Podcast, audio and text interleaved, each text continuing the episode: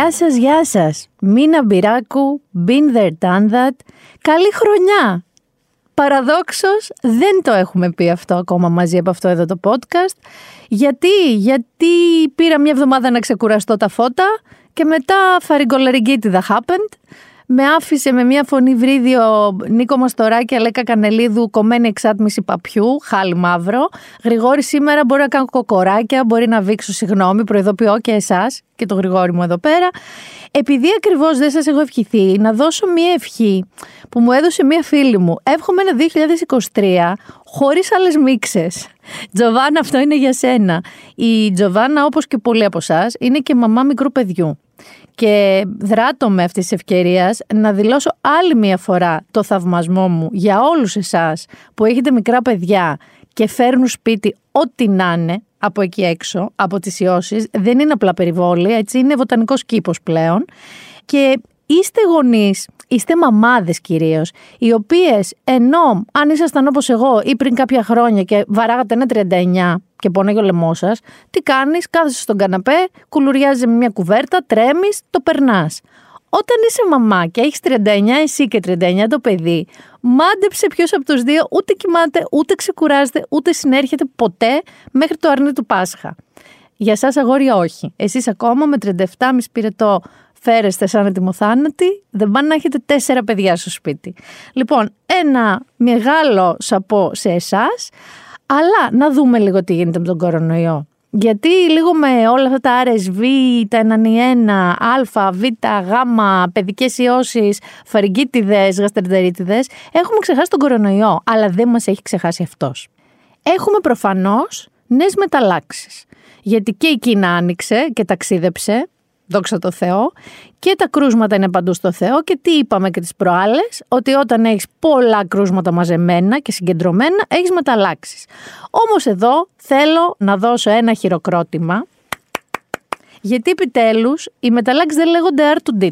Ήτανε όταν άκουσα αυτό το Kraken, το release the Kraken, λέω επιτέλους ένα όνομα που έχει μια βαρύτητα. Δηλαδή όταν ο άλλος σε ρωτάει τι έχεις, ρε φίλε, τι έπαθες και απαντάς, άσε με, έπαθα κράκεν, του δίνεις ένα στίγμα. Του δίνεις ένα στίγμα ότι είναι κάτι δυσίωνο, ότι είναι κάτι κακό. Πριν τι να έλεγε, τι έπαθες ρε εσύ, έπαθα, με βρήκε TTP 3.2 κάθετος Β3 κάθετος, άσε μας κουκλίτσα μου. Δεν πάει έτσι. Και το σερί συνεχίστηκε, διότι μετά το Κράκεν ήρθε ο Όρθρος. Και ενώ ξετσουτσούρωσαν οι πολύ ορθόδοξοι μακονία ελληνική, δεν είναι θρησκευτικό. Δηλαδή, μην ελπίζετε ότι θα έρθει ο Εσπερινός και το ψυχοσάββατο, αν και το ψυχοσάββατο. Α, αξιπαλεύεται λίγο σαν δυσίωνο. Όχι, όχι. Ο Όρθρος, όπως μάθαμε από τα κανάλια ή μη γνώστες της μυθολογίας, εδώ η Γκάς Πορτόκαλο χαίρεστε, ήταν ο αδερφός του Κέρβερου. Και αυτό σκύλι με δύο κεφάλια, ψιλοδυσίωνο, ψιλοαπειλητικό. Άρα είμαστε back on track. Εδώ να προτείνω, γιατί σίγουρα θα έρθουν επόμενες μεταλλάξεις. Αν θέλουμε να μείνουμε στο σκύλο, μπορείτε να το πείτε κούτζο το επόμενο. Και να αρχίζουμε να παίζουμε λίγο έτσι με villains. Να πούμε ένα Darth, έπαθα Darth, πολύ ωραίο είναι. Να πούμε ε, έπαθα ένα Kruger, είτε Freddy, είτε Freddy Krueger και τα δύο. Ένα Green Lantern, κάτι ρε παιδί. Να πάμε λίγο να λέγονται οι μεταλλάξεις, να έχει λίγο πλάκα. Λίγο να απεικονίζει την πραγματικότητα. Το μόνο σίγουρο είναι ότι δεν το ξεφορτωνόμαστε και έρχεται κόμπο με άλλες ιώσεις. Θυμάστε πριν κάποια επεισόδια, 5-6 επεισόδια, που σας είχα πει σαν τρομερό και φοβερό ότι πω που έμαθα για μια γνωστή μου ότι κόλλησε μαζί κορονοϊό και ήταν έναν ή ένα. Ε τώρα αυτό παιδιά είναι τίποτα, παιχνιδάκι. Περισσότερο έχουν δύο ταυτόχρονες ιώσεις. Οπότε αυτό το επεισόδιο πιστεύω ότι το βασικό του κοινό θα είναι πάρα πολύ άρρωστοι άνθρωποι στα σπίτια σας, με μίξες, χωρίς φωνή, με μιζέρια, δυστυχία, κράκεν, όρθρους κτλ. Και το επόμενο και σταθερό κοινό είναι ο Κηφισός. Ο Κηφισός, ο οποίος μετά τις γιορτές έχει επανέλθει δρυμύτερος και με νέα πίστα σε αυτό το video game, σε αυτό το κοινωνικό πείραμα διότι άδειασε και ένα κοντέινερ με πορτοκάλια προχτές. Άδειασε κανονικά, άδειασαν, μιλάμε για ποτηλιάρισμα ουρών και ανάμεσα σε αυτό πορτοκάλια, πορτοκάλια που τσουλάγανε, λιώνανε, μύριζε εκεί πέρα σαν πορτοκαλάδα φρεσκοστημένη όλος ο κυφισό. Πραγματικά δεν ξέρω τι να σας πω. Η Παναγία μαζί σας που λένε και τα bumper stickers. Μιας σκήπα όμως πριν για εσάς που παθαίνετε διπλό στούφο με τις αρρώστιες. Κάπως έτσι πρέπει να νιώσε η Λίνα Μενδώνη τη μέρα που ανακοινώθηκε ότι έφυγε ο Τέος και σκέφτηκε ότι Παναγιά μου θα τα αφήσει στο τατόι το οποίο τατόι είναι χρέπι κανονικό, ρημάδι. Και θα έρθουν και ξένοι, έτσι. Θα έρθουν και αυτοί οι Γουσταβο Φρυδερίκη και Ρίκη, πώς τους λένε, όλοι αυτοί. Θα έρθουν και ξένοι. Και τι θα πούμε στους ξένους. Μου θύμισε πραγματικά, όταν το σκέφτηκα έτσι, ο μπαμπάς μου είχε μια κακή συνήθεια, ρε παιδί μου. Η μαμά μου είναι control freak. Ειδικά όταν έχουμε καλεσμένους. Είναι αυτή που σου βαράει το χέρι όταν πας να πάρεις μια πατάτα και ούτω καθεξής. Όταν ο μπαμπάς μου λοιπόν την έπαιρνε εκεί 6 το απόγευμα και της έλεγε: Έλα, έλα, Σάσα, το βράδυ θα έρθουν οι Παπαδόπουλοι, ξέχασα να το πω. Στο σπίτι επικρατούσε αυτός ο στούφος, ο οποίος υπάρχει δική λέξη και λέγεται επισκεπτανικός. Βγαίνει από το επισκέπτης και το πανικός και δικαίως ακούγεται και σαν τιτανικός, γιατί έτσι το ζούσαμε στο σπίτι. Δηλαδή, όταν ακουγόταν αυτό οι Παπαδόπουλοι, δεν ξέρω, οι Μαυρομιχάλιδε θα έρθουν το βράδυ, για πότε αλλάζανε καλύματα, κουρτίνες, το σπίτι, τα έπιπλα, βγαίναν 35 φαγητά, σερβίτσια. Και βέβαια, πατινάραμε στο σπίτι όλοι με αυτά τα πατάκια. Δεν ξέρω αν το έχετε προλάβει εσείς. Μην τυχόν και δεν ξέρω ότι πατήσουμε το παρκέ στο σπίτι μας. Ζούσαμε έτσι. Κάπως έτσι πιστεύω ότι ένιωσε η Λίνα Μενδώνη. Και επειδή πατάκια στο τατόι δεν νομίζω μπορούσε να βάλει, ανέβασε συνεργεία. Χαμός σου λέει τώρα. Χαλίκι ρίξανε. Ε, ρίξανε καλντερίμι. Φτιάξανε πάρκινγκ. Φώναξε και κυπουρούς, γιατί να θυμηθούμε ότι το τατό είχε καεί στις πρόσφατες πυρκαγιές. Και σου λέει κάτι να δουν οι άνθρωποι, κάτι, ένα πράσινο, κάτι. Τελικά, βέβαια, όπως είδαμε, είτε είχαν προσλάβει για κυπουρό τον Τιμ Μπέρτον, εντάξει, είτε δεν μπορούσε να κάνει πολλά πράγματα ο άνθρωπος. Γιατί πραγματικά εκεί αυτά τα δεντρίνια ήταν σαν σκηνικό από το Corpse Bride, ξέρω εγώ, από το. Δεν ξέρω, μια ταινία του Tim Burton, φανταστείτε. Δεν ήταν όμως μόνο ο πανικός της κυρίας Μενδώνη, δηλαδή δεν προκάλεσε μόνο αυτό η ταφή του Τέος, έτσι. Προκάλεσε όπως είναι πάρα πολύ αναμενόμενο σε αυτή τη χώρα, πάρα πολύ έντονες διαμάχες. Από τη μία είχαμε τους να μυρίζουν κάμφορα, γιατί ήταν ξέρεις, αφημένοι, αλλά σου λέει τώρα θα βγούμε να το πούμε, το ψωμί, ελιά και κότσος βασιλιά. Και από την άλλη είχαμε τους άλλους πάρα πολύ ακραίους, ο πραξικόπημα και οι μοναρχίες και τώρα θα τον θάψουμε και θα βγουν αυτοί και κινδυνεύει το πολίτευμα. δεν θα μπω καν σε αυτή τη συζήτηση τώρα ότι κινδυνεύει το πολίτευμα γιατί ένας μπάρμπας φώναζε ε, ψωμί, ελιά και κότσο βασιλιά, έτσι. Αυτό πέραν από τα πηγαδάκια που δημιουργήθηκαν έρηδες τώρα, όχι αστεία. Όχι αστεία να πει κάποιος, Α, και θα έρθει ο Αλβέρτος του Μονακό. Τι λέει ρε τώρα που θα τον θάψουμε κιόλας. Φυσικά άρχισε η συζήτηση για το αν θα τα αφήσει δημοσία δαπάνη ή ιδιωτικά. Θα τα πούμε παρακάτω αυτά. Όλος αυτός ο πριβέας που με καυγάς του καθενός μας μεταφέρθηκε επί χίλια, δηλαδή με τέτοια ένταση, στα social media. Οι ψόφοι ανταλλάχθησαν εκατέρωθεν γενναιόδωρα, έπεσαν πάρα πολλοί ψόφοι, γράφτηκαν σε ντόνια, μιλάμε σε ντόνια αναλύσεις, είτε εναντίον της μοναρχίας, του τέος και όλα, είτε υπέρ της εποχής, διάβασαν πολύ ωραίο, που όλα ήταν κομψά και συγκρατημένα. Εντάξει, γιατί αυτό ήταν κομψά και συγκρατημένα. Η δική μνήμα εδώ, σε όλους εσάς, Έχω κι εγώ ένα μπάρμπα που είδα στο facebook ότι το έκανε και αυτός. Που ανεβάσατε από κάποιο προπάπο που ήταν, δεν ξέρω, σταυλίτης, αντιπασπιστή. Κάποτε το παλάτι έστελνε κάτι φιετήριες κάρτες. Σας ευχόμαστε, ξέρω χρόνια πολλά. Καλά Χριστούγεννα. Λοιπόν, σπεύσατε πάρα πολύ από εσάς. Εντυπωσιακά πολύ να ανεβάσετε αυτές τις κάρτες. Σαν κοιμήλιο, ρε παιδί μου. Ο Νίκος Ευαγγελάτος προφανώς και στάθηκε μπροστά σε τάφους με augmented reality πάρα πολλές μέρες. Κυκλοφόρησε ένα φανταστικό, φανταστικό Photoshop που είχε τον Νίκο Ευαγγελάτο μέσα σε έναν από αυτούς τους τάφους. Το έψαξα, δεν έγινε στα αλήθεια, αλλά στεκόταν εκεί μπροστά σε ένα τατόι, μικρό τατόι μέσα στο στούντιο. Και τελικά η κηδεία που ήταν, εδώ ερχόμαστε, περίπου ιδιωτική και περίπου δημόσια, δηλαδή δεν ήταν δημοσία δαπάνη, αλλά προφανώς υπήρχαν αστυνομικοί, υπήρχαν, υπήρχε προσκύνημα στο παρεκκλή της Μητροπόλεως, υπήρχε αυτοκίνητο πομπή προς το χωριό του Τατοίου. Υπήρχαν αυτά. Εντάξει, αλλά έγινε ένα υβρίδιο. Και η αλήθεια είναι ότι ήταν αρκετά αποδραματοποιημένο σε σχέση με αυτό που περίμενα εγώ πάντα. Επομένως λοιπόν έρχεται και ορίζεται το πώς θα γίνει αυτή η ταφή και έχουμε το προσκύνημα. Ξεκινάμε με το προσκύνημα. Ξυπνάω εγώ το πρωί γιατί είχα να πάω σε δουλειά. Λέω, για να δω τι γίνεται. Και υπάρχουν πλάνα που αυτό δεν το περίμενα. Πέντε το πρωί, μαύρη νύχτα έτσι, αγιάζει. Και υπάρχουν ουρές, όχι τεράστιες, μην φανταστείτε, ξέρω εγώ, ζάρα 90% έκπτωση, αλλά ουρές, ωραία, που περιμένουν να προσκυνήσουν το φέρετρο. Και εννοείται ότι βλέπουμε ρε παιδί μου τα αναμενόμενα, βλέπουμε ένα μπάρμπα ας πούμε με τσαρούχια και κοστούμι, βλέπουμε ένα κύριο με μπέρτα, την ελληνική σημαία της βασιλείας με την κορώνα στη μέση, βλέπουμε διάφορες κυρίες που κραδένουν κάτι κομμένα που λέει ξέρω εγώ ζήτω βασιλιάς κτλ. Βλέπω και λίγες νέες κοπέλες, σαν να λέμε 27 νέες, όχι 57, 27 οι οποίες νομίζω αλήθεια, επειδή δεν μπορώ να το εξηγήσω διαφορετικά, δηλαδή και οι γονείς σου και οι παππούδες σου να είναι βασιλικοί, ξέρω εγώ, έχεις ίντερνετ εσύ. Μπορεί και να μην είσαι. Πιστεύω ότι είδανε πολύ The Crown, Γρηγόρη. Και σου λέει, θα έρθουν βασιλιάδες τέτοια. Πάμε να δούμε. Τώρα, βέβαια, πέντε το πρωί να πάει να δεις είναι hardcore. Εγώ δηλαδή αυτό από όλα, αν με ρωτάτε, αυτό το πέντε το πρωί μαύρη νύχτα, περιμένω σε μια ουρά να προσκυνήσω ένα φέρετρο οποιοδήποτε και με την Ελισάβετ μου κάνει εντύπωση. Εγώ να ξυπνήσω πέντε ώρα και να περιμένω σε ουρά, θα το έκανα να προσκυνήσω μόνο, ξέρω εγώ, το Blue Star Ferry που θα μου πάει στην Ηρακλιά. Είναι ο μόνος τρόπος να μου συμβεί αυτό. Και όλοι αυτοί που λέμε η Γουστάβο Φρυδερίκη, μαζί με κάποιους πολιτικούς, καλησπέρα Αντώνη Σαμάρα, ε, πήγανε στο Παλαιό Καστρό, έτσι το λέγανε το εκκλησάκι, που αλήθεια τώρα η εικόνα, ρε παιδί μου, ξέρεις τι μου θύμιζε. Έχεις πάει σε ορεινό προορισμό, έτσι χειμερινό, που πας σε ένα χωριό και τρως 7 κιλά παϊδάκια. Και μετά λες, δεν πάμε να περπατήσουμε λίγο, μην πεθάνουμε. Και κατηφορίζεις ή ανηφορίζεις, κατηφορίζεις συνήθως γιατί η δεν παλεύεται, προς ένα έτσι ξοκλήσι, έτσι ψιλοκαημένο, δύο δέντρα, βγάζει και μια φωτογραφία και φεύγεις. Μου θύμιζε ακριβώς αυτό. Βέβαια, εντάξει, τους γύρισαν μετά στο ξενοδοχείο Grand Bretagne, φάγαν την ψαρόσουπα. Έμαθα ότι φάγαν, λέει, κάτσα να δεις φυρίδα, γαρίδες, καλαμάρια και σπανακόπιτα. Και γυρίσανε στα χωριά τους οι άνθρωποι, στις χώρες τους, όχι στα χωριά τους. Μέσα σε όλο αυτό τώρα και ενώ τσακώνονται στο facebook, στο instagram, στο tiktok, όπου μπορείτε να φανταστείτε, τα κανάλια έχουν live. Φυσικά Υπάρχουν ε, τι φόρεσε η τάδε, σεμνή η τάδε, θλιμμένη η τάδε, πιο θλιμμένη η παρατάδε.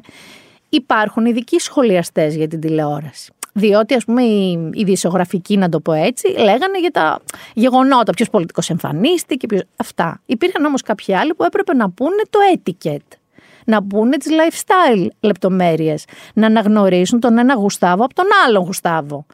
Και εκεί έχει μπορώ να πω την πρωτοκαθεδρία ρε παιδί μου και δίκαια, ο συμπαθέστατος Χρήστος Αμπούνης, ο οποίος σε μία από, τις, έτσι, από τα καλέσματά του και τα σχόλιά του, ο άνθρωπος ήταν να σκάσει. Θέλω να πάμε να τον ακούσουμε και να προσέξετε τον τέρτη αυτό που έχει, τον αναστεναγμό που έχει, τον πόνο που βγάζει και με τον οποίο θα μου πασάρει το επόμενό μου θέμα. Η Ελισάβετ, η Β, που η μεταστάσια πλέον, ε, δεν κατάφερε να ενώσει την οικογένειά της. Σκάνδαλα, διαζύγια και το χειρότερο, ο εγγονός της βγάζει τα άπλυτα της οικογένειας στη φόρα με συνεντεύξεις ή αυτό το βιβλίο. Το ακούσατε, έτσι. Δεν άντεχε ο άνθρωπος. Αχ, αυτός ο Χάρη. Αχ, αυτή η ρεζέρβα του Χάρη. Αχ, αυτό το τότζερ του Χάρη είναι παλιό παιδό. Δηλαδή, τον έχει κάσει και το ζαμπούνι, εντάξει και την οικογένειά του. Μιλάω βέβαια με αυτό το.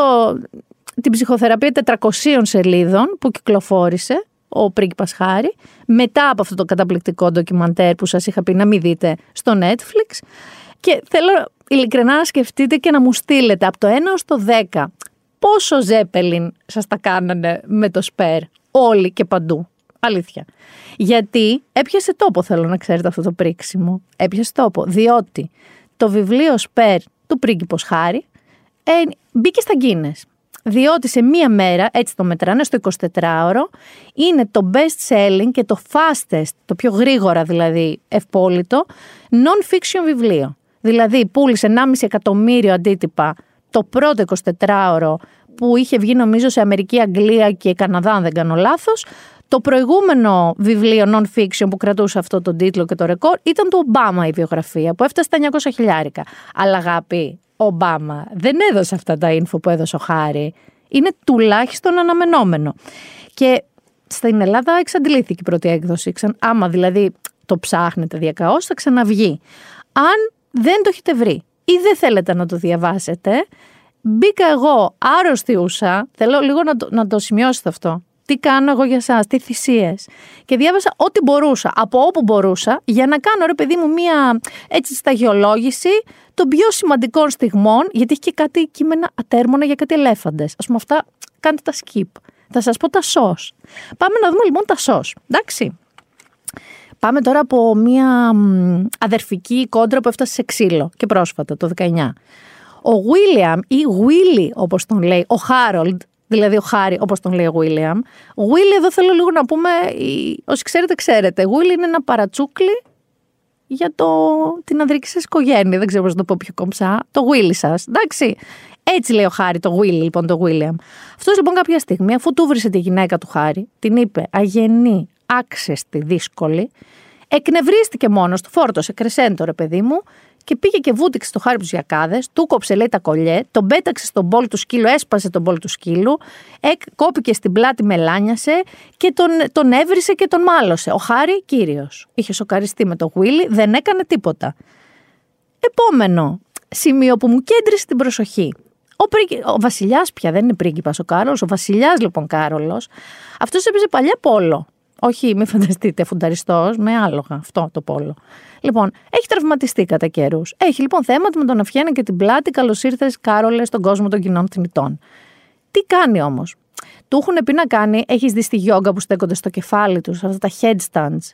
Το οποίο το κάνει. Δηλαδή, αν ανοίξεις κατά λάθο μια πόρτα στο Buckingham, θα δεις τον Κάρολο να στέκεται στο κεφάλι του. Όχι όμως απλά, με το βρακί, με το σόβρακο.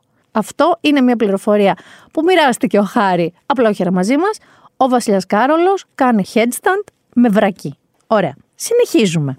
Ο Βίλιαμ και η Κέιτ, μην κοιτάτε τώρα που την, ε, την έχουν του πεταμάτου τη Μέγαν. Όταν ο Χάρη την είχε πρωτογνωρίσει και είχε άγχος, ρε παιδί μου, πώς θα την πάρει τώρα ο Βίλιαμ και η Κέιτ, θα τη συμπαθήσουν, ανακάλυψε ότι και οι δύο είναι φανατικοί του σουτ. Της σειράς δηλαδή που η Μέγαν Μάρκλ έπαιζε. Έλα όμως που αφού τη γνώρισαν και εντάξει, μια χαρά τέλεια, wow, παίζει, δεν φανταζόντουσαν ότι θα την παντρευτεί κιόλας. Απλά λέγανε, Α, το νέο κορίτσι του Χάρη. Ο Χάρη ήταν και playboy, έτσι, της άλλαζε πολλέ-πολλέ. Και αφού λοιπόν ήταν ξεκάθαρο ότι ριαβωνιάζονται για να παντρευτούν, αν είσαι εσύ σεναριογράφο του Σουτς και κάθεσαι και γράφει ένα επεισόδιο. Θα σε περάσουν 13, δηλαδή ο προϊστάμενός, ο προϊστάμενος του προϊσταμένου σου, το στούντιο, ηθοποιοί, ο σκηνοθέτης, αν συμφωνούμε με αυτό που γράφεις, βάλε ένα extra layer το παλάτι. Διότι το παλάτι ζητούσε τους διαλόγους της Μέγαν και έκανε παρεμβάσεις. Να είσαι εσύ ένας αναριογράφο στην Αμερική και να σου στέλνει το παλάτι του Buckingham τα notes για τους διαλόγους. Φυσικά και σταμάτησε μετά να παίζει. Η Κέιτ τσακώθηκε πάρα πολύ με τη Μέγαν, παραμονές του γάμου της Μέγαν. Γιατί λες εσύ, ρε παιδί μου, Γιατί η Κέιτ ένιωθε τη σημαντικότητα ότι η άλλη παντρεύεται ξαφνικά ένα γαλάζο αίματο και θα γίνεις μουρλής. Είχε εκνευριστεί γιατί στην κόρη της, που ήταν παρανυφάκι, δεν καθόταν καλά το φόρεμα και λύσαξε παραμονή του γάμου της άλλης να της βρει λύση και σε αυτή και στις κόρες των άλλων έτσι ας πούμε ρόγιαλου που θα ήταν παρανυφάκια. Αυτή άρχισε να κλαίει, το είπε στο Χάρι, ο Χάρι το είπε στο Βίλι, ο Βίλι έβρισε την Κέιτ, η Κέιτ ζήτησε συγγνώμη στη Μέγαν. Όλα αυτά για ένα φόρεμα μιας τρίχρονης, πεντάχρονης, ξέρω εγώ. Πάμε στα πιο πικάντικα. Λοιπόν, ο Χάρη τώρα. Ο Χάρη ο Playboy έχασε λέει την παρθενιά του πίσω από μία pub από μια μεγαλύτερη του γυναίκα, η οποία κιόλας ήταν into horses. Μην το πάρετε τελείως λάθος αυτό που είπα. Όντως η γυναίκα της άρεσαν τα άλογα, ρε παιδί μου, είπε και τέτοια. Και μάλιστα λέει ότι του φέρθηκε και λίγο, λέει, σαν άλογο. Μπαμ μπαμ και δεν τον έδιωξε. Εκεί λοιπόν στην Αγγλία άρχισε τώρα η παραφιλολογία. Με ποιες μεγαλύτερες τα είχε ο Χάρη, έβγαινε μία από κάτι Real Housewives που έπαιζε, μία άλλη ανθιπο celebrity και βγήκε και η Elizabeth Harley. Και είπε ότι όχι δεν ήμουν εγώ η πρώτη του. Δεν θα ήταν λέει μη τιμητικό, αλλά να πούμε αλήθειες, δεν ήμουν εγώ. Δεν έχουμε μάθει ποια ήταν. Γενικά να σας πω μερικά fun facts, δεν διαβάζει ποτέ βιβλία, βλέπει πολλά cartoons, ήθελε να γίνει δάσκαλος του σκι, ένα medium τον βοήθησε να έρθει σε επικοινωνία με τη μαμά του και του έστειλε λέει σαν σημάδι μια λεοπάρδαλη. Okay. Έκανε παρεσιογόνα μανιτάρια στο σπίτι της Κόρτνε Κόξ, της Μόνικα από τα Friends. Και τη μέρα που γεννούσε η γυναίκα του, το πρώτο τους παιδί, ήταν high, έκανε, εισέπνευσε laughing gas. Και ήταν λίγο στην κοσμάρα του, ας πούμε. Παρ' όλα αυτά είπε ότι κάπου δοκίμασε και κοκαίνη, γιατί είχαμε δεν δοκίμαζα, δεν το άρεσε κοκαίνη. Πιο πολύ με τα shrooms. Και σας κρατάω το καλύτερο για το τέλος. Είχαμε πάρα πολλές πληροφορίες. Πολύ περισσότερες από όσες χρειάζεται οποιοδήποτε άνθρωπος για το Τότζερ, το Willy, το πέος του Χάρη. Τις οποίες δεν τις εκμεύσαμε εμείς, μόνος στο βγήκε και τα είπε.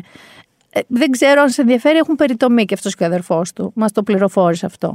Το καλύτερο όμως, το καλύτερο, είναι κάτι που θα σας αφήσω να τα ακούσετε από αυτόν. Θα σας πω μόνο λίγο το backstory. Στα πλαίσια ε, της ε, βασιλοσύνης τους, όλοι αυτοί πάνε διάφορα ταξίδια. Ένα από αυτά που πήγε ο Χάρη ήταν στο Βόρειο Πόλο. Ακριβώς πριν το γάμο του αδερφού του Βίλιαμ. Εκεί λοιπόν έπαθε κρυοπαγήματα στη μύτη στα αυτιά και στο todger του. Εγώ δεν καταλαβαίνω ακριβώς. Ο Γρηγόρης καίγεται. Και εγώ καίγομαι γιατί τα αυτιά και η μύτη είναι exposed, ρε παιδί μου, είναι στο κρύο. Ξέρω εγώ, OK. Okay. Αυτό ένα βρακί δεν είχες. Δηλαδή, πώς γίνεται να πάθεις κρυοπάγημα εκεί κάτω; Και άντε και το έπαθες. Και το μοιράζει στο βιβλίο.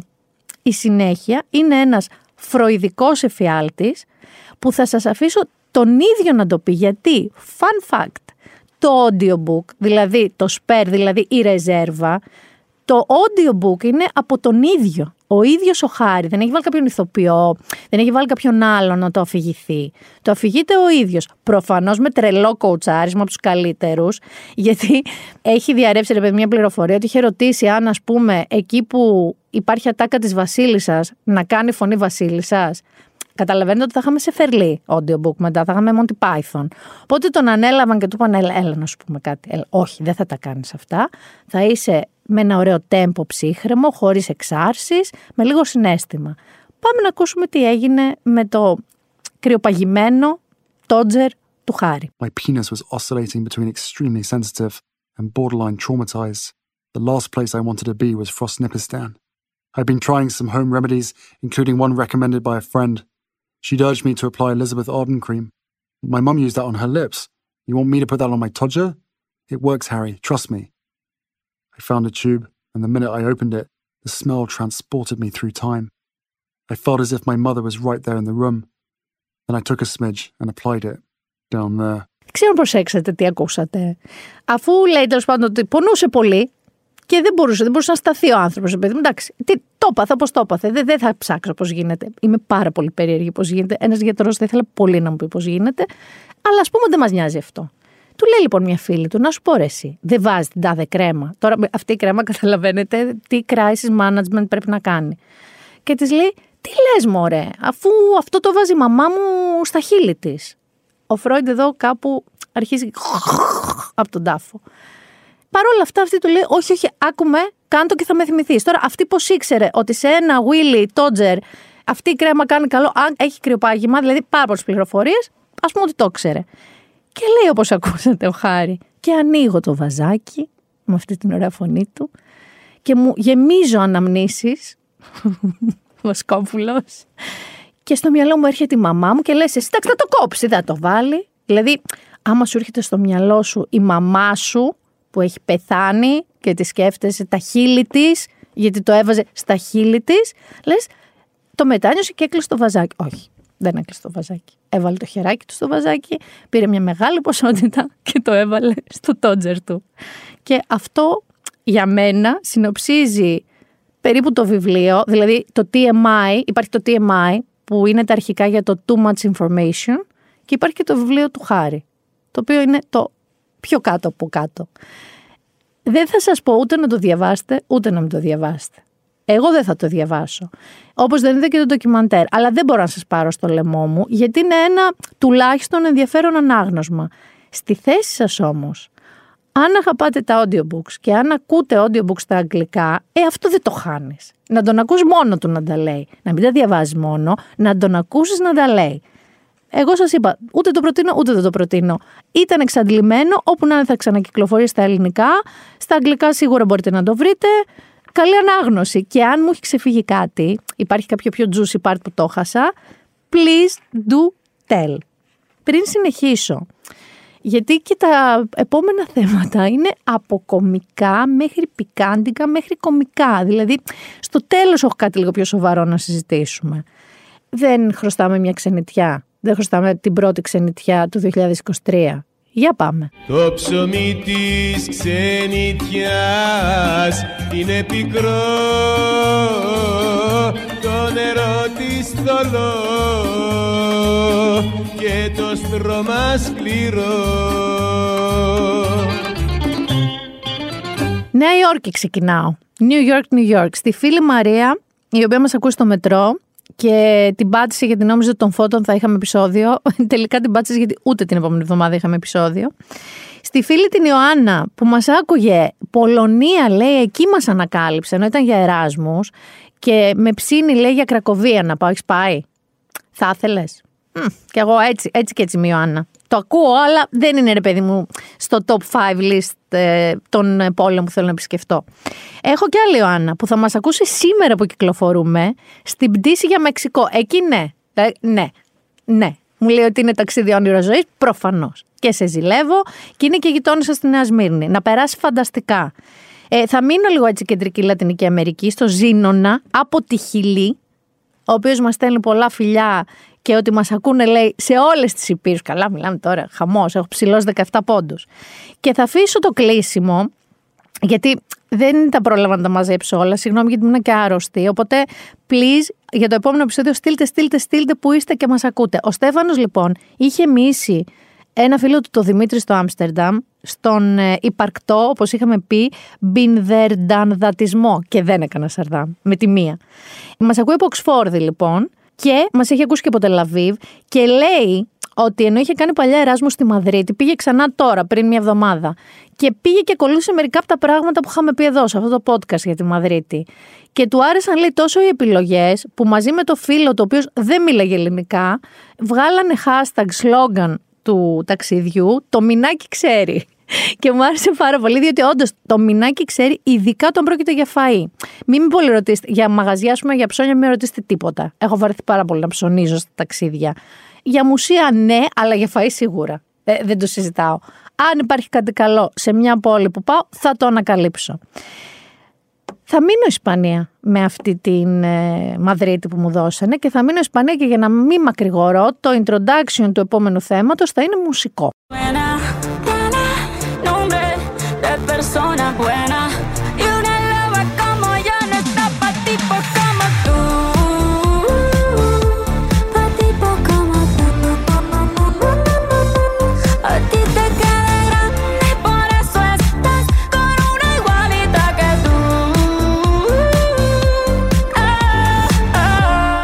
Ακούσει, δεν παίζει να μην το έχετε ακούσει. Αυτή ήταν η Σακύρα.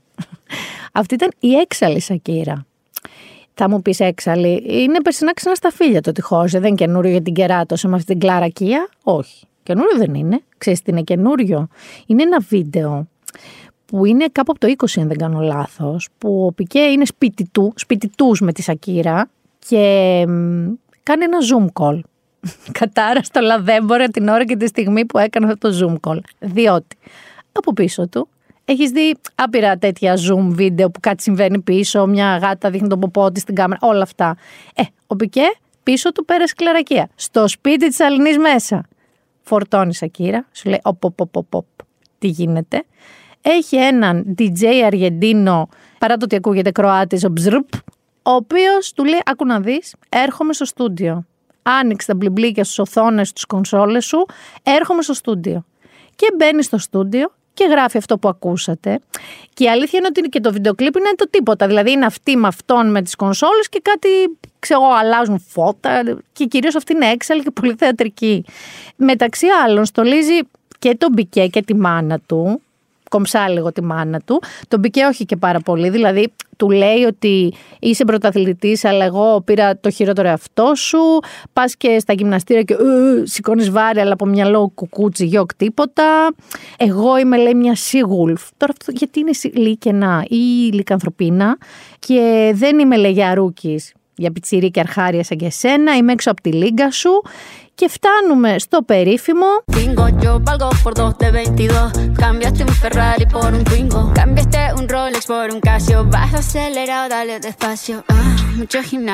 Σημείο που ακούσατε που λέει αυτή την Κλάρα. Βασικά λέει ότι η ίδια είναι καλύτερη από δύο εικοσιδιάρες μαζί.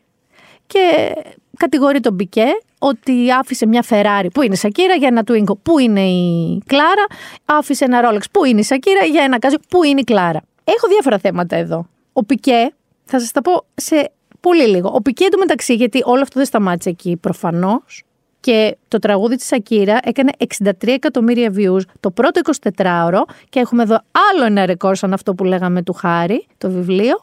Το ρεκόρ εδώ είναι ότι είναι το most viewed νέο Latin τραγούδι στην ιστορία του YouTube, της πλατφόρμας. Τα έβγαλε και τα λεφτά της, μια χαρά έκανε και τον μπάζ της. Επειδή λοιπόν έκανε όλο αυτό το μπάζ, έρχομαι στον Πικέ. Ο Πικέ τι να κάνει τώρα, Να κλειστεί στη σπηλιά του, ναι, είναι η γνώμη μου, και να μην μιλήσει, ναι, είναι η γνώμη μου, όχι. Αποφάσισε να το πάει λίγο παιχνιδιάρικα. Βγήκε λοιπόν πολύ την επόμενη μέρα, ε, δείχνοντας ένα Casio στο χέρι του, λέγοντας ότι είναι ο χορηγός του. Την επόμενη μέρα εμφανίστηκε με ένα Twingo σε ένα ραντεβού που είχε.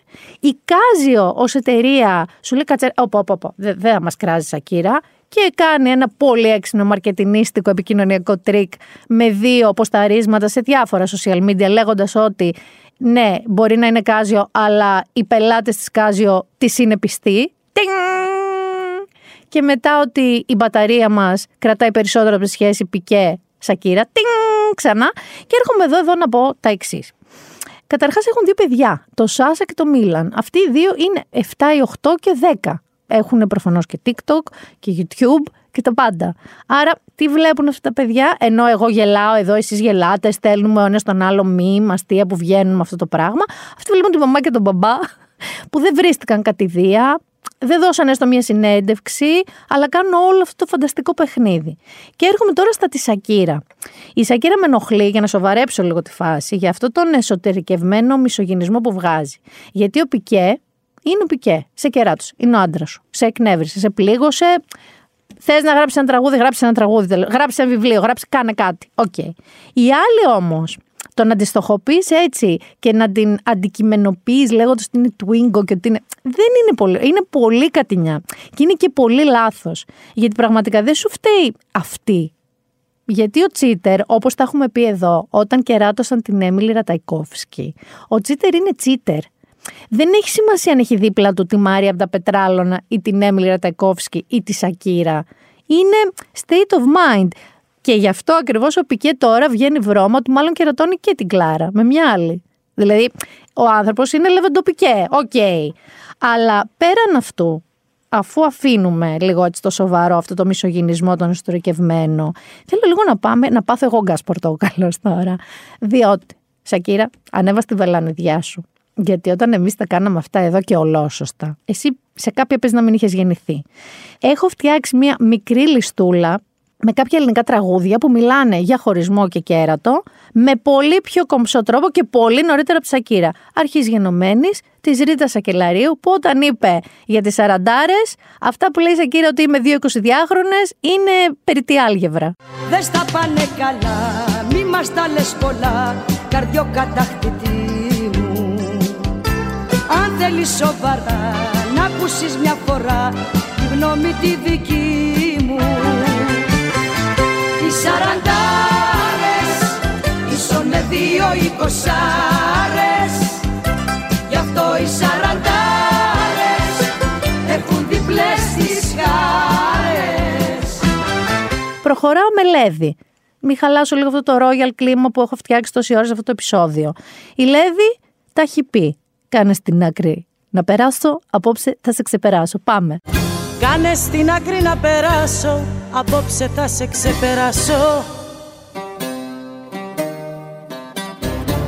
Κι ας την καρδιά μου να επιμένει Πρέπει να γίνουμε δυο ξένοι. Κάνε στην άκρη για να φύγω Απόψε θέλω να ξεφύγω. Έχω διπλή βανδύ διότι η Δέσποινα πέρασε και τη φάση ότι κι αν ποτέ είσαι εδώ αγκαλιά με κάποια άλλη, το δράμα, να τη χαίρεσαι την καινούργια σου αγάπη, αλλά περνάμε και στον περιττό. Δηλαδή, περνάμε και στο κομμάτι ότι μου είσαι πλέον περιττός. Πάμε να τα ακούσουμε back to back. Να τη χαίρεσαι τη καινούρια σου αγάπη να τη χαίρεσαι και να με γέρνας φαραμάκι να τη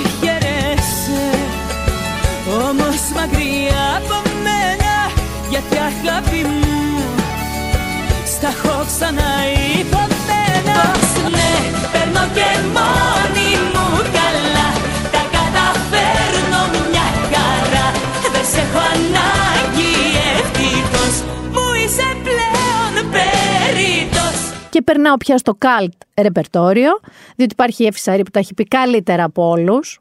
Τι είχαμε, τι χάσαμε. Εγώ θα πω στο λέω, σε ξεχάσαμε και του εξηγεί λίγο τη φασούλα. Πάμε να ακούσουμε Θεά Έφη. Τώρα που χωρίσαμε το βλέπω πως δεν αξίζει τον κόπο Κακός για σένα άλλαξα συνήθειες και τρόπο Με άλλα λόγια αγάπη μου δεν έγινε και κάτι φοβερό Τι είχαμε, τι χάσαμε Στο λέω σε ξεχάσαμε. Και εγώ και η καρδιά μου σου λέμε για χαρά Τι είχαμε, τι χάσαμε. Απλά σε προσπεράσαμε. Αγάπη μου δεν κάτα ούτε ζημιά. Και θα μείνω στο καλ της υπόθεσης, δηλαδή ένα ακόμα με τη θέλξη. Καλύτερα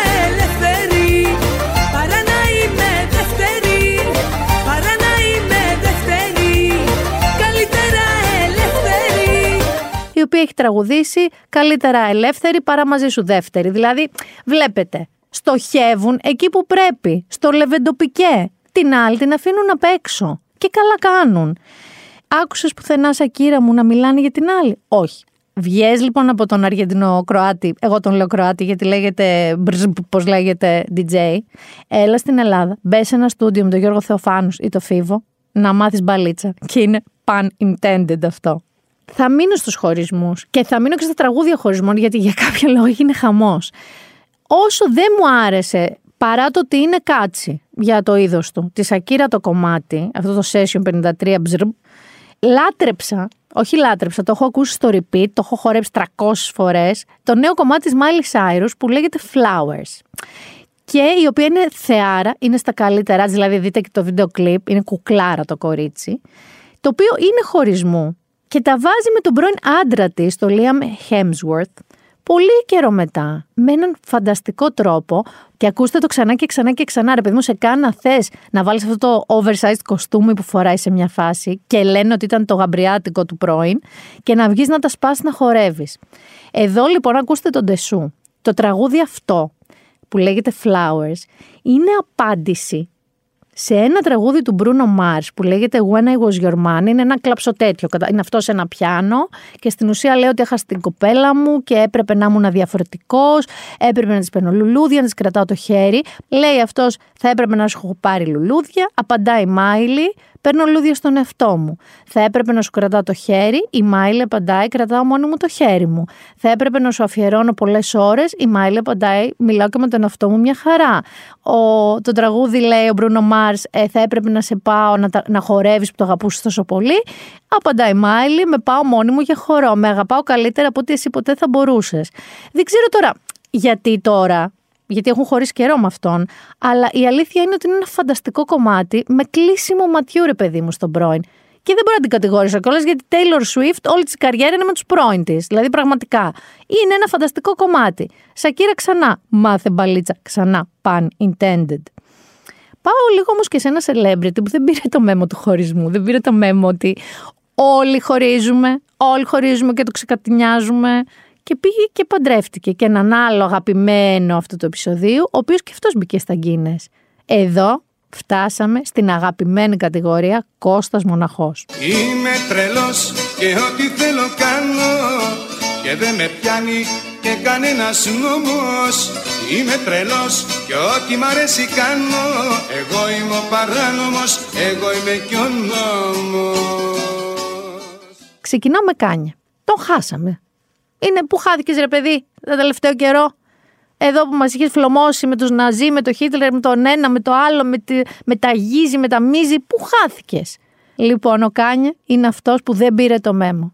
Ο οποίος μου λοχτά, σαν τη νυφίτσα, πήγε και παντρεύτηκε.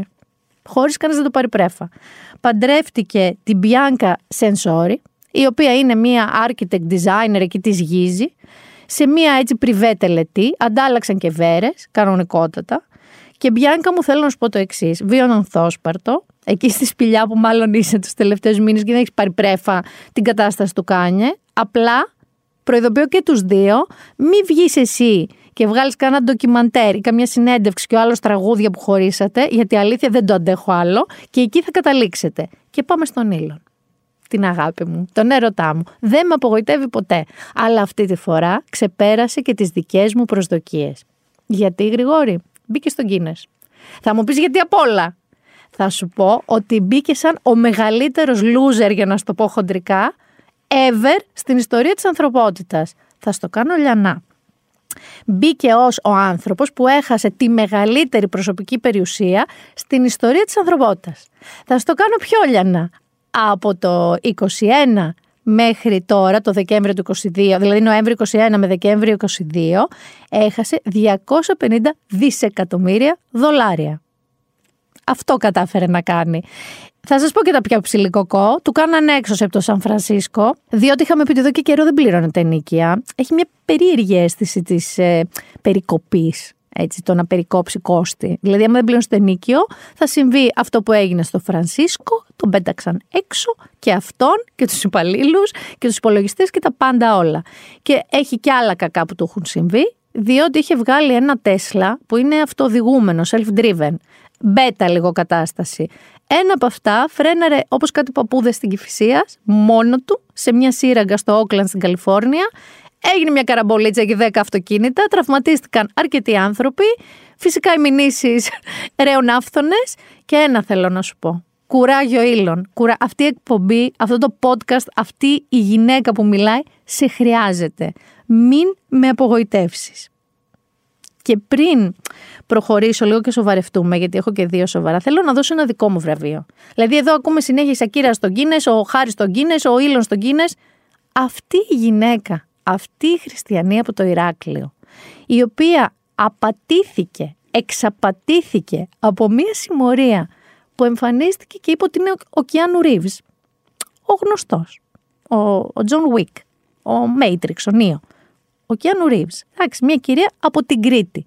Εμφανίστηκε λοιπόν στο Instagram της, της έστειλε DM. Αρχίσανε να μιλάνε, της αποκάλυψε ρε παιδί μου ότι έχει κάποια προβλήματα φορολογικά. Ο Κιάνου Ρίβς στο Hollywood, στην κυρία Μαρία θα την πω από το Ηράκλειο και τη ζήτησε βοήθεια. Και η κυρία Μαρία είπε «Κιάνου αγόρι μου, εγώ είμαι εδώ για σένα. Είμαστε γνωστοί Έλληνες για τη φιλοξενία μας και του έδωσε σε ένα μικρό διάστημα, όχι μόνο μιας, 150.000 ευρώ. Που τα είχε. Αλλά θεώρησε ότι αφού τα έχει, δεν μιλάμε, φαντάζομαι για κάποια δισεκατομμυρίουχο εφοπλίστρια, μια, μια γυναίκα με ένα κομπόδεμα. Μεγάλο θα το πω αυτό το 150. Αλλά σου λέει τι θα τα κάνω; Θα τα πάρω στον τάφο μου, θα τα δώσω στον Κιάνου Ρίβ που με έχει ανάγκη το παιδί. Στο Hollywood με τα φορολογικά του. Αυτή η γυναίκα δεν αξίζει ένα βραβείο. Το One Man έχει κάνει κάτι καταπληκτικό μπήκε σε αυτό που λέγεται character AI, beta.character.ai, στο οποίο μπορείς να συνομιλήσεις με artificial intelligence διάσημους χαρακτήρες. Έχω ένα φίλο μου, Φιλάκια Γιώργο, ο οποίος ενώ είναι άθεος, μίλησε με τον Σοκράτη, το δικό μου τον αρχαίο Σοκράτη, και του δημιούργησε αμφιβολίες. Δηλαδή άρχισε να τον πει ότι υπάρχει Θεός. Το One Man δεν μίλησε με τον Σοκράτη, μίλησε με τον Κιάνου Ρίβ και κάνουν έναν απολαυστικό, χιλάριος διάλογο με τον Κιάνου Ρίβς και τον ρωτάνε γιατί έστειλε και ζήτησε λεφτά σε αυτή τη γυναίκα από το Ηράκλειο. Λοιπόν, αυτή η ιστορία δεν ξέρω αν αξίζει γκίνεζε, παιδί μου, αλλά αξίζει κάτι. Δηλαδή δεν γίνεται να μην της δώσω ένα βραβείο. Παίρνει βραβείο Binder Done αυτή η ιστορία. Απλά και ξεκάθαρα. Και τώρα θα σοβαρευτούμε όπως σας είπα πριν. Γιατί έχω δύο ειδήσεις. Η μία είναι disturbing, θα το πω απλά και κατανοητά, είναι πάρα πολύ ανατριχιαστική και κακή είδηση και άλλη είναι ανακουφιστική και περίεργη αλλά πάρα πολύ ανακουφιστική. Ξεκινάω με το πρώτο. Στην ε, Αθήνα, το ίδιο βράδυ που έγινε η κηδεία του τέως και όλο αυτό που περιγράψαμε, στην Ερμού έγινε μία μικροπορεία. Θα μου πεις σιγά. Όχι σιγά. Γιατί αυτή η μικροπορεία ήταν μια πορεία στήριξης. Θυμάστε το ρημάδι, αυτό τον απόπατο της γης, τον Άντριου Τέιτ, αυτόν τον influencer, instagrammer, tiktoker ε, που συνελήφθη στη Ρουμανία για τράφικινγκ και βιασμό. Μισογύνης, ε, φασίστας, όλα αυτά τα πράγματα. Στήθηκε λοιπόν στην Ερμού, στην Αθήνα, μία πορεία υποστήριξής του.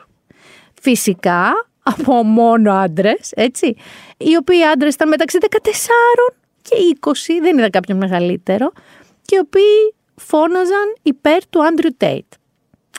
Το είδα, δεν πίστευα στα μάτια μου, λέει έχουν μπερδέψει με όλες τις περιοχές. Δεν είναι η Αθήνα, είναι κάποια άλλη. Ήταν η Αθήνα. Δηλαδή δεν, δεν νομίζω ότι πουθενά άλλου, ούτε στην Αμερική, ούτε στη Ρουμανία που τον συνέλαβαν πρέπει να γίνει κάποια πορεία υπέρ του. Έγινε όμως στην Ερμού. Και θέλω λίγο να πω εδώ ότι όσο αστείο και να ακούγεται και να λέμε για όνομα του Θεού και eye rolling, Θέλω να σας θυμίσω ότι αγχωνόσασταν, μην τα παιδιά σας γίνουν, ε, δεν ξέρω, dealer όπλων και ναρκωτικών επειδή ακούγαν τον τρανό και το sneak. Αυτό λοιπόν, αν το παιδί σας πήγε σε μια πορεία υποστήριξης αυτού του ανθρώπου, είναι κάτι που πρέπει να το προσέξετε πάρα πάρα πάρα πολύ. Και ο Γιώργος Ρομπόλας έχει ένα εκπληκτικό κείμενο στο One Man που θέλω να το διαβάσετε, γιατί στην ουσία καταλήγει ότι το να αποδομήσουμε τον Άντριου Τέιτ είναι αυτονόητο. Το να γελάσουμε και να κοροϊδέψουμε αυτή την πορεία είναι αυτονόητο. Αυτό που δεν είναι αυτονόητο είναι ότι λέγε, λέγε, λέγε, λέγε, Γκέμπελς, κάτι μένει. Πάντα κάτι μένει. Και το hate watch που κάνουμε στα βίντεο του Άντριου Τέιτ για να δούμε πόσο σκουπίδι πια είναι, βάσει της digital πραγματικότητας και των αλγορίθμων κτλ. Απλά του δίνει και άλλο traction. Απλά του δίνει και άλλο spreading. Το διαδίδει και σε άλλα πέρατα της γης. Να το δουν κι άλλοι. Και εκεί δεν έχεις ακριβώς τον έλεγχο σε τι αυτιά πάει. Σε τι ευήκο out μπορεί να φτάσει. Επομένως, αυτό το γελάμε, γελάμε, έλα μωρέ, έλα μωρέ, είναι λίγο. δεν είμαστε και πολύ σίγουροι. Μπείτε και διαβάστε το άρθρο του Γιώργου Ρομπόλα στο One Man. Εμένα με έχει καλύψει υπερπλήρως. Και περνάμε στο δεύτερο, το οποίο είναι περίεργο. Σίγουρα ήδη έχω δει μερικές αρνητικές προσεγγίσεις του θέματος, αλλά για μένα είναι εξαιρετικά ανακουφιστικό. Ειδικά στη χρονιά της πανδημίας, πολλοί από εμά ενθουσιαστήκαμε με μία πολιτική προσωπικότητα.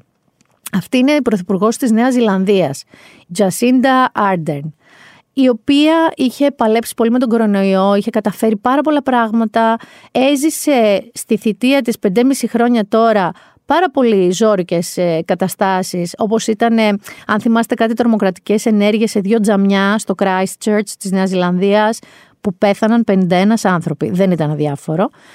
Και επίσης μετά ένα ηφαίστειο, νομίζω, εξεράγει στο White Island, και έγινε και εκεί μεγάλη καταστροφή. Είχε διαχειριστεί πάρα πολλά. Επίσης είναι πάρα πολύ νέα. Και είναι μαζί με την Μπεναζίρ Μπούτο η δεύτερη γυναίκα που γέννησε ενώ ήταν πρωθυπουργός της χώρας. Είχε πάρα πολύ θετικές κριτικές από όλο τον κόσμο και τους ε, ιδίους της, τους ομοίους της, πολιτικούς, υπουργούς, προέδρους, ε, πρωθυπουργούς. Γενικά είναι μια γυναίκα με εξαιρετική ας πούμε ιστεροφημία για τη δουλειά της. Αυτή λοιπόν η γυναίκα, η πάρα πολύ νέα, είπε, έκανε μια ανακοίνωση με επικείμενες εκλογές έτσι 14 Οκτωβρίου και ενώ ναι η δημοτικότητά της πέφτει γιατί αναγκάστηκε να πάρει και σκληρά μέτρα, αναγκάστηκε λοιπόν να βγει και να ανακοινώσει ότι αποσύρεται και από την Πρωθυπουργία, αλλά και από το κόμμα της. Πάμε λίγο να την ακούσουμε και να ακούσετε πολύ προσεκτικά αυτά που λέει και θα σας πω γιατί είναι μεν σοκαριστικό, γιατί ένας τόσο νέος άνθρωπος με τόσα πολλά να δώσει αποχωρεί και τι έχει ακουστεί για τους λόγους που δίνει. And so today I'm announcing that I will not be seeking re-election and that my term as Prime Minister will conclude no later than the 7th of February. This has been the most fulfilling five and a half years of my life. I am leaving because with such a privileged role comes responsibility. The responsibility to know when you are the right person to lead and also when you are not. I know what this job takes, and I know that I no longer have enough in the tank to do it justice. It's that simple. I know there will be much discussion in the aftermath of this decision as to what the so called real reason was. I can tell you that what I'm sharing today is it. The only interesting angle that you will find is that after going on six years of some big challenges, I am human. Politicians are human. We give all that we can for as long as we can, and then it's time.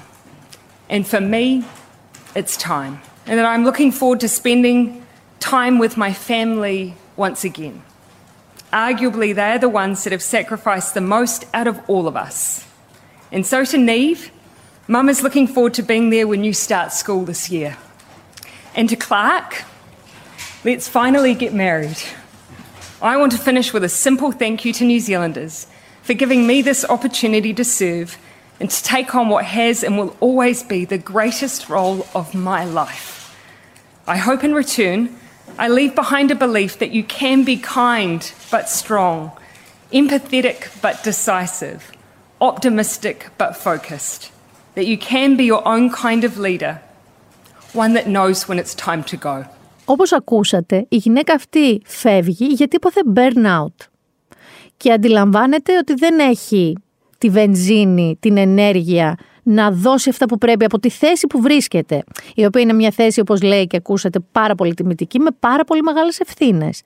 Όταν λοιπόν δεν μπορείς να τα απεξέλθει, απομακρύνεσαι. Γρηγόρη ακριβώς ότι συμβαίνει σε αυτή τη χώρα, έτσι. Δηλαδή, που άλλος μπορεί να είναι 99 με άνοια και να του πεις: Έλα, παππού, πρέπει να αφήσεις τώρα το Υπουργείο. Ε, και όχι. Αυτό.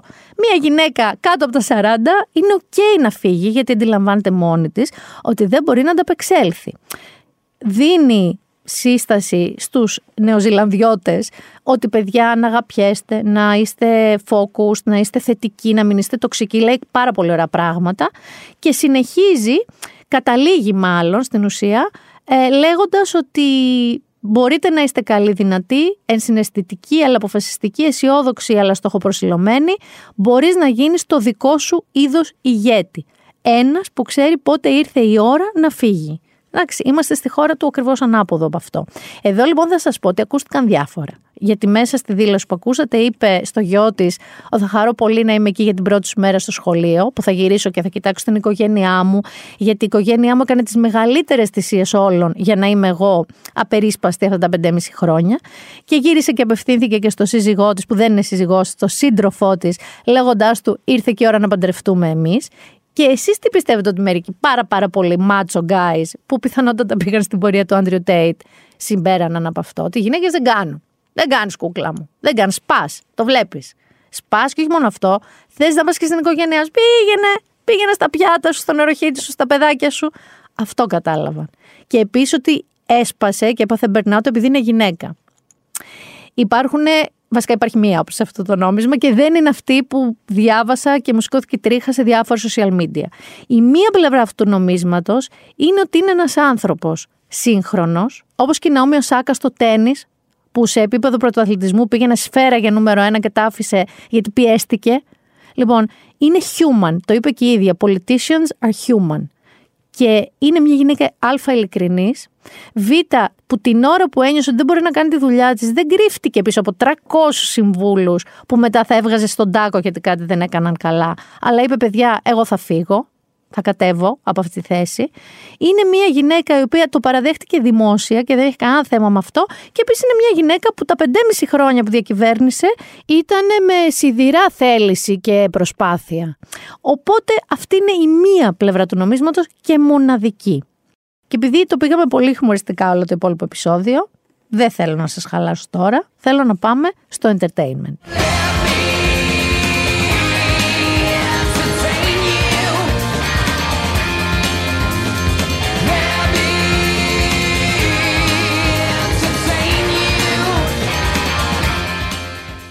Καταρχάς εδώ να σας πω ότι έχουν ξεκινήσει τα Masters of Survivor, σας βλέπω.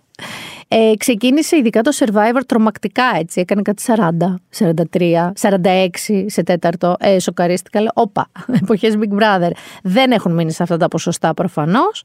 Εννοείται ότι έχει αρχίσει η ίντριγκα της ίντριγκας ο ίντριγκα, κυρίως στο Survivor, η οποία είναι εσύ γρηγόρη. Σε Survivor που είχα δει παλιά, μάλλον δεν τα είχα δει από την αρχή. Οι παίκτες ήταν κάπως λίγο ξεσπινασμένη, ενώ fit, δεν ξέρει τίποτα, σηκώνει χεράκια, δεν το έχω δει ποτέ. Μαυρισμένη.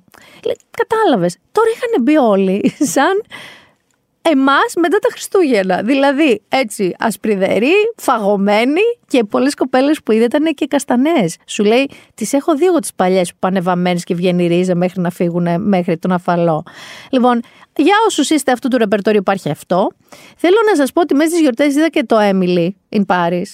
όλο γιατί δεν το είχα τελειώσει. Και είναι hate watch. Δεν μπορούσα να σταματήσω να το βλέπω, αλλά με έχει εκνευρίσει τόσο πολύ που αυτή δεν έχει βάλει δεύτερη μέρα ίδιο ρούχο, αλλά μένει σε ένα σπιρτόκουτο, αλλά προφανώς κάπου τα έχει αυτά τα ρούχα. Δεν με νοιάζει πώς τα παίρνει. Ναι, θέλετε να πούμε και για το μισθό. Το λέγαμε και παλιά για την Κάρι Μπράντσο. Του πού μωρή τα παίρνεις όλα αυτά τα ρούχα και κυρίως πού τα βάζεις. Δεύτερον, ότι κάνει να φαίνεται «Μμ, το πιο απλό πράγμα του κόσμου να περπατήσω 7 διαμερίσματα στο Παρίσι με 16 πόντους στα κούνη. Τσιριμπίμ τσιριμπόμ στο καλντερίμι, το εμιλάκι.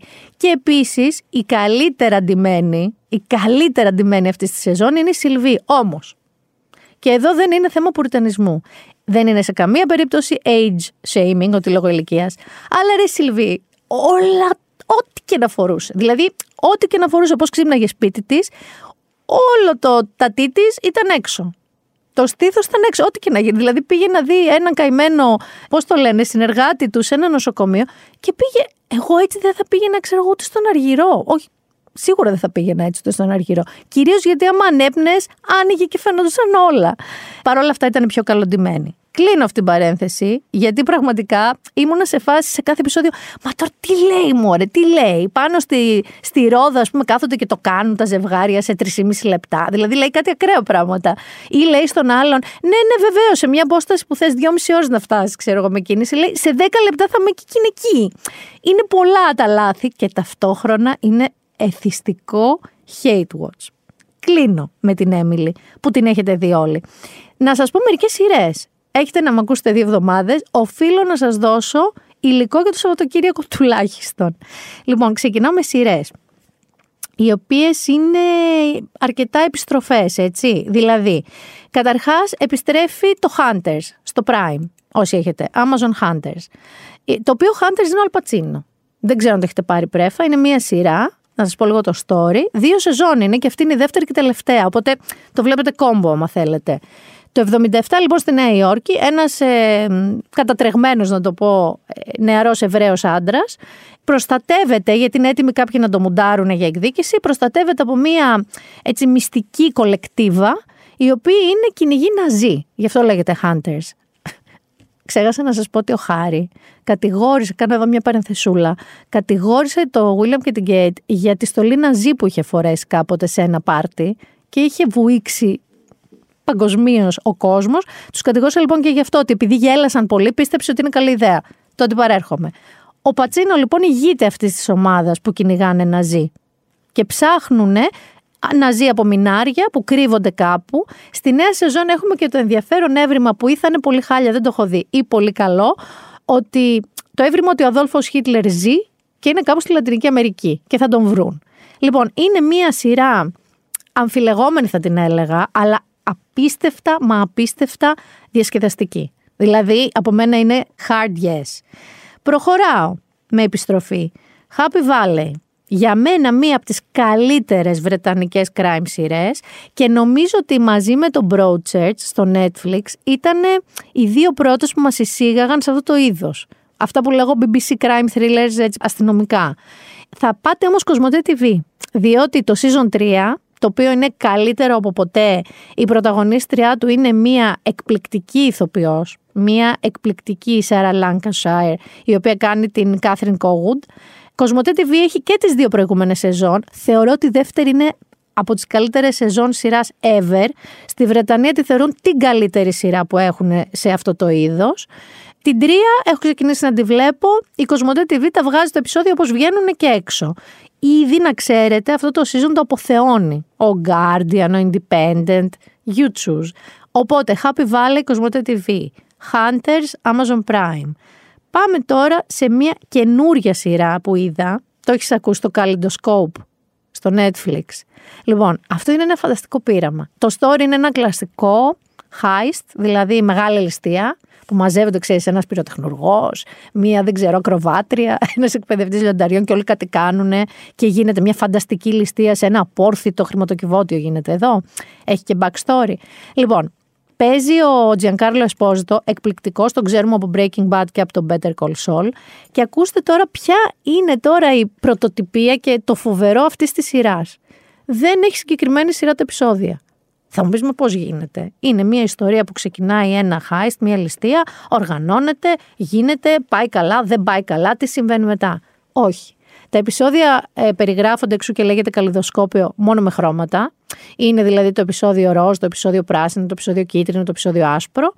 Και όπως και να τα παίξεις και δοκιμάστε το, αλήθεια σας λέω, ή όταν αρχίσετε να τα βλέπετε με τη random σειρά που θα σας βγάλει το Netflix, σκεφτείτε αν είχα δει αυτό πρώτο θα καταλάβαινα; Είναι σοκαριστικό ότι ναι, θα καταλαβαίνατε.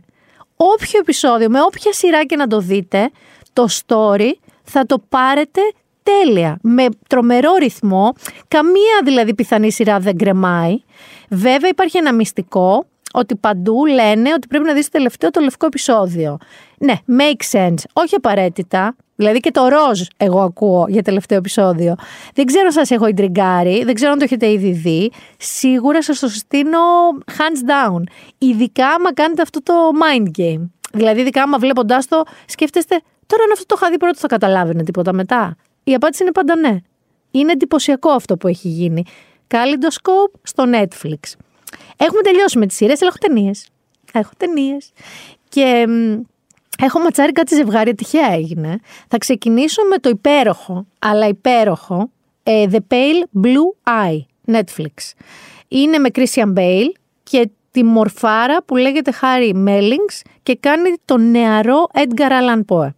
Είναι μυστηρίου, ο Κρίστιαν Μπέλ κάνει ένα μεγάλο τρανόγνωστο detective που τον καλούν σε μια στρατιωτική ακαδημία στην Αμερική, διότι αρχίζουν και συμβαίνουν κάτι γκροτέσκι, φρικτή φόνη και θέλει να τους βοηθήσει.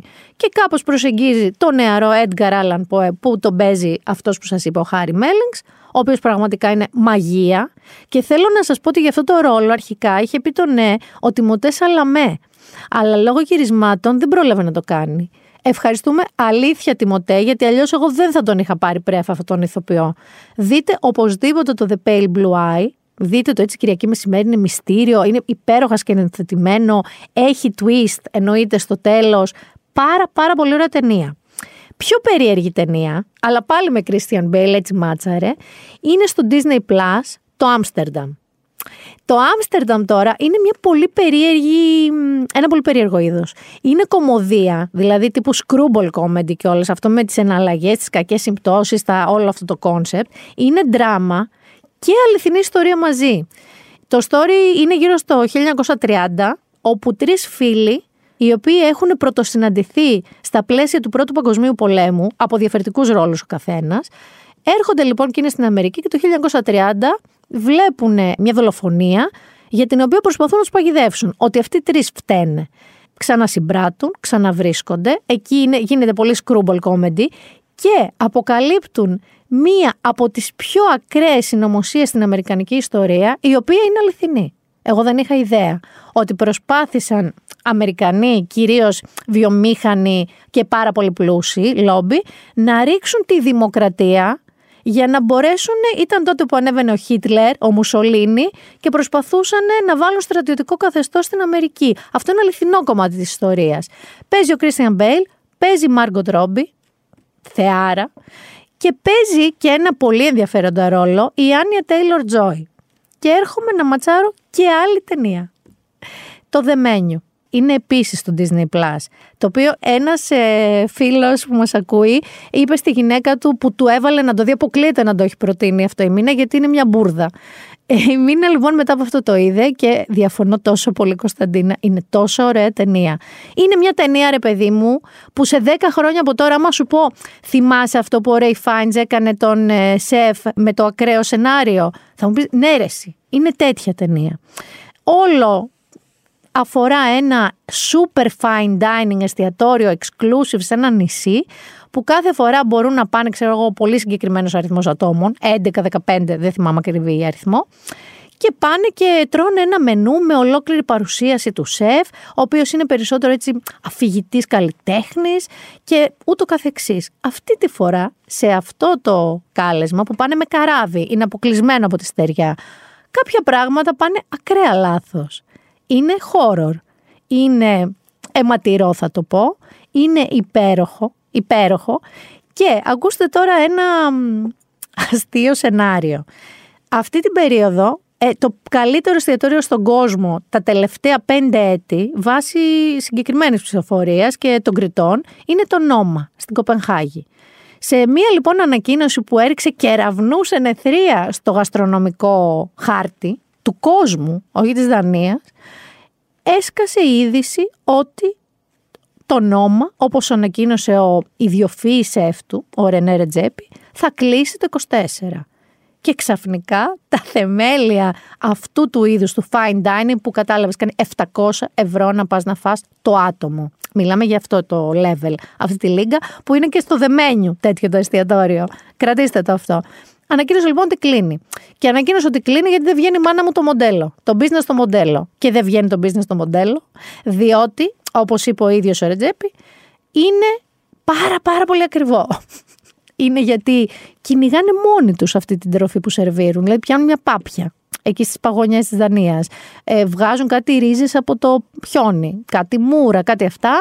Έχουν φτιάξει ένα δικό τους εκπληκτικό κήπο που χρησιμοποιούν τα δικά τους. Όντως είναι brilliant ο τρόπος αυτός. Όμως, έχει, δεν ξέρω, 45 σεφ και 45 βοηθούς απλήρωτους που πάνε και κάνουν αυτό που οι σεφ λένε στάζ. Δηλαδή πάνε σαν εκπαιδευόμενοι εκεί. Αυτούς λοιπόν τους είχε απλήρωτους μετά από κάποια άρθρα που έχουν κυκλοφορήσει γενικά για το, το bullying στο fine dining, σε αυτά τα εστιατόρια, το δράμα που ζουν οι αρχάροι καινούργοι εκεί, ότι δουλεύουν κάτι, δεν ξέρω, 22 ώρες τη μέρα και γυρνάνε πίσω και ξαναδουλεύουν 22 ώρες τη μέρα, σαν να πεθαίνουν οι άνθρωποι, με πάρα πολλές φωνές, με πάρα πολύ βία, εννοείται και σπροξήματα και χτυπήματα. Μιλάμε τώρα για μια τραγωδία. Επειδή λοιπόν είχαν αρχίσει και βγαίναν κάποια τέτοια άρθρα, ο, ο σεφ και ιδιοκτήτης του νόμου αποφάσισε από πέρσι ότι θα πληρώνει και τους ίντερν. Ε, και ξαφνικά το budget έφυγε στο ταβάνι και όπως είπαμε δεν βγαίνει το business, το model μάνα μου. Αυτό από μόνο του ταρακούνησε πάρα πολύ όλη αυτή τη φάση του πω πω να πάμε να ταξιδέψουμε στο Μιλάνο, να φάμε στο τάδε εστιατόριο που είναι το νούμερο 3 στον κόσμο ας πούμε.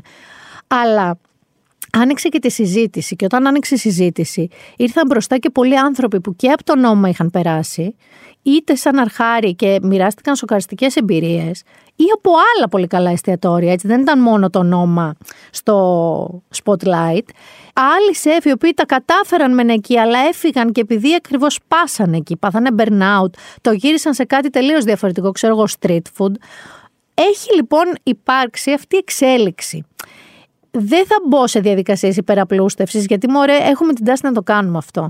Δηλαδή, το να φτάνει σε άκρα, να νομίζει ότι είσαι ο Θεός τέλος πάντων, όπως στην περίπτωση του νόμα, και να φτιάχνεις ένα μοντέλο που δεν μπορεί να υποστηρικτεί, θα κλείσει ως νόμα εστιατόριο. Θα παραμείνει ως νόμα οργανισμός, θα αρχίσει να πουλάει online κάτι πολύ ενδιαφέρον το προϊόντο που φτιάχνει, θα γυρίσει το μοντέλο, δεν θα εξαφανιστεί.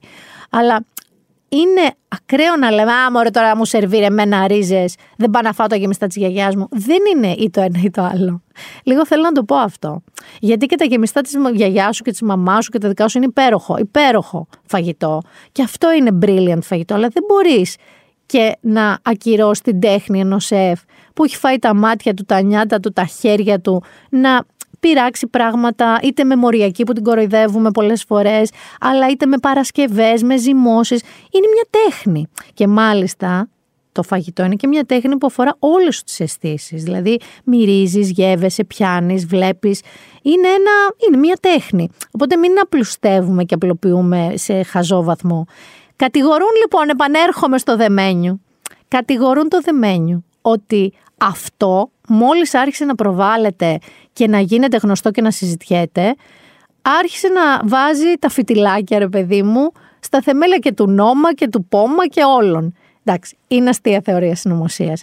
Το ότι συμπίπτουν βέβαια κάτι σημαίνει, όχι κάτι μυστήριο και μεταφυσικό, σημαίνει ότι από τη ζωή βγαλμένο και από την άλλη η ζωή αυτή που περιέβαλε αυτά τα εστιατόρια κάπως δεν βγαίνει μάνα μου άλλο. Θα σας πω κάτι τελευταίο, σειρά είναι, την κρατάω να σας την πω τελευταία, γιατί έχει βγάλει ένα επεισόδιο τώρα που θα ακούτε το podcast, αλλά κάπως αυτό το επεισόδιο αρκεί για να μιλήσουν ζόρικη κριτική τώρα ανά τον κόσμο για την καλύτερη σειρά του 23, ίσως και της δεκαετίας. Μιλάω για το The Last of Us, ε, το οποίο είναι στο HBO και το βλέπετε στο Vodafone TV. Μιλάω για όσοι είστε gamer, εγώ πούμε δεν το ήξερα και το έψαξα πολύ. Ε, στηρίζεται σε ένα ομώνυμο πάρα πολύ πετυχημένο video game.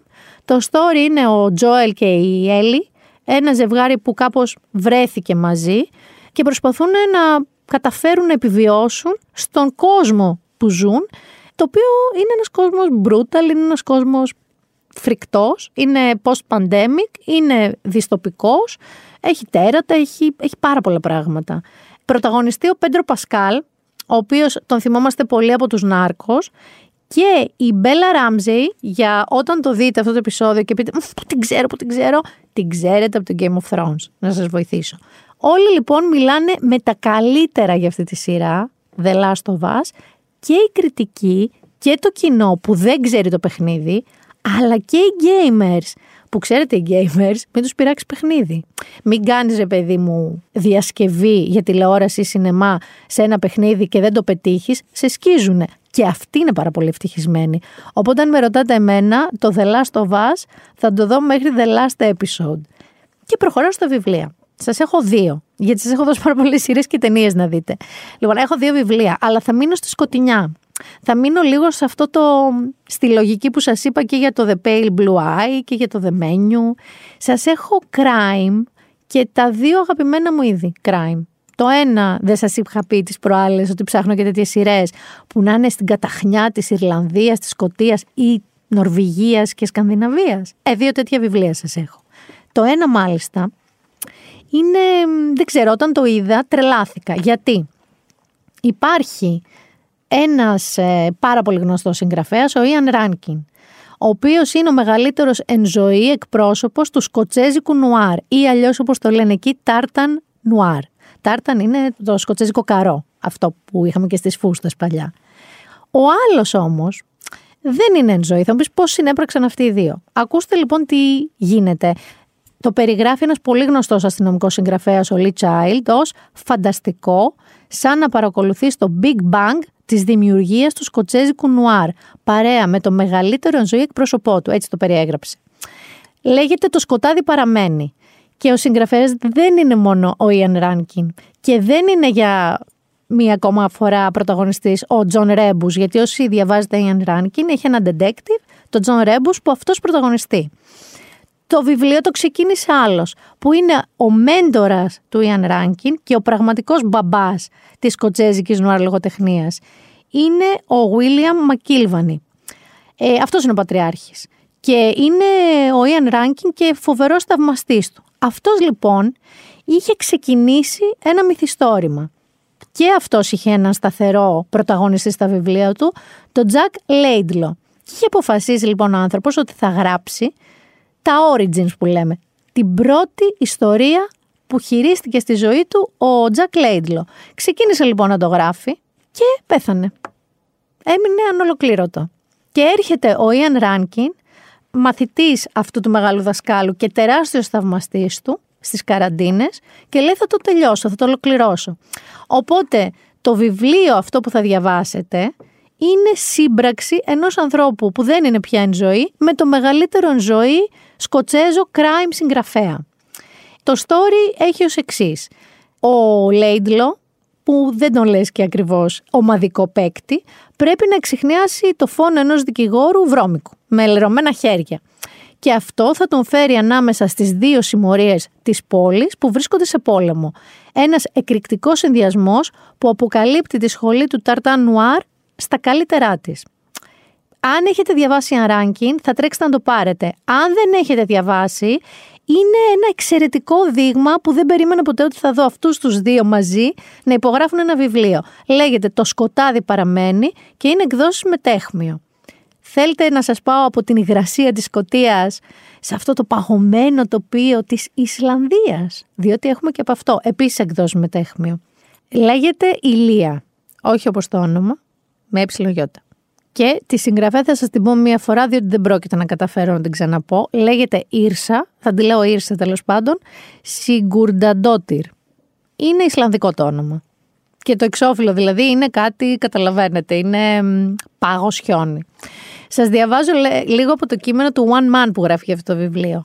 Χιόνι μέχρι εκεί που μπορεί να φτάσει το μάτι. Απόλυτη παγωνιά επικρατεί στο αχανές Βατναγιόκουτλ, το εθνικό πάρκο της βορειότερης χώρας της Ευρώπης, της Ισλανδίας. Ξέρεις, αυτό το ήρι, το, η απόλυτη ησυχία του χιονιού.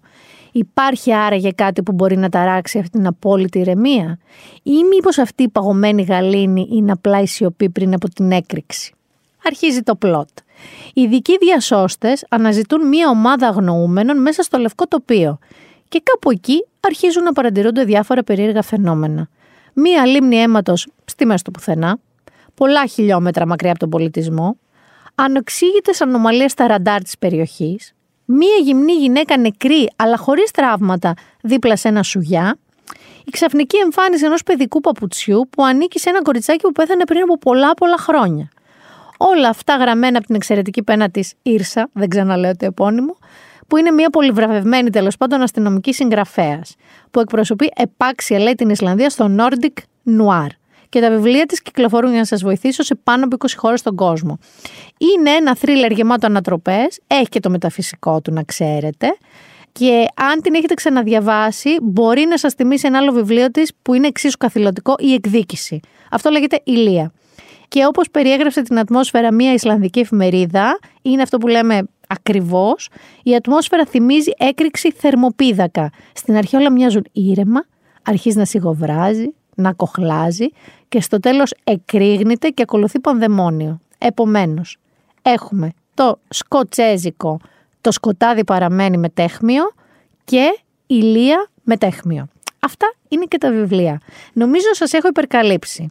Εντάξει, πριν σας αφήσω όμως, πριν σας αφήσω, βάλε λίγο μουσικά να πάρουν μια ιδέα, να κάνω ένα τιζεράκι.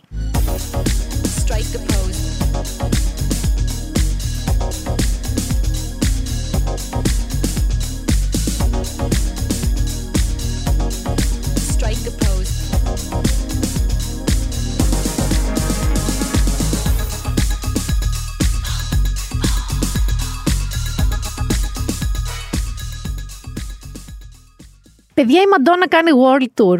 Η Μαντόνα, η 64 ετών, κάνει world tour.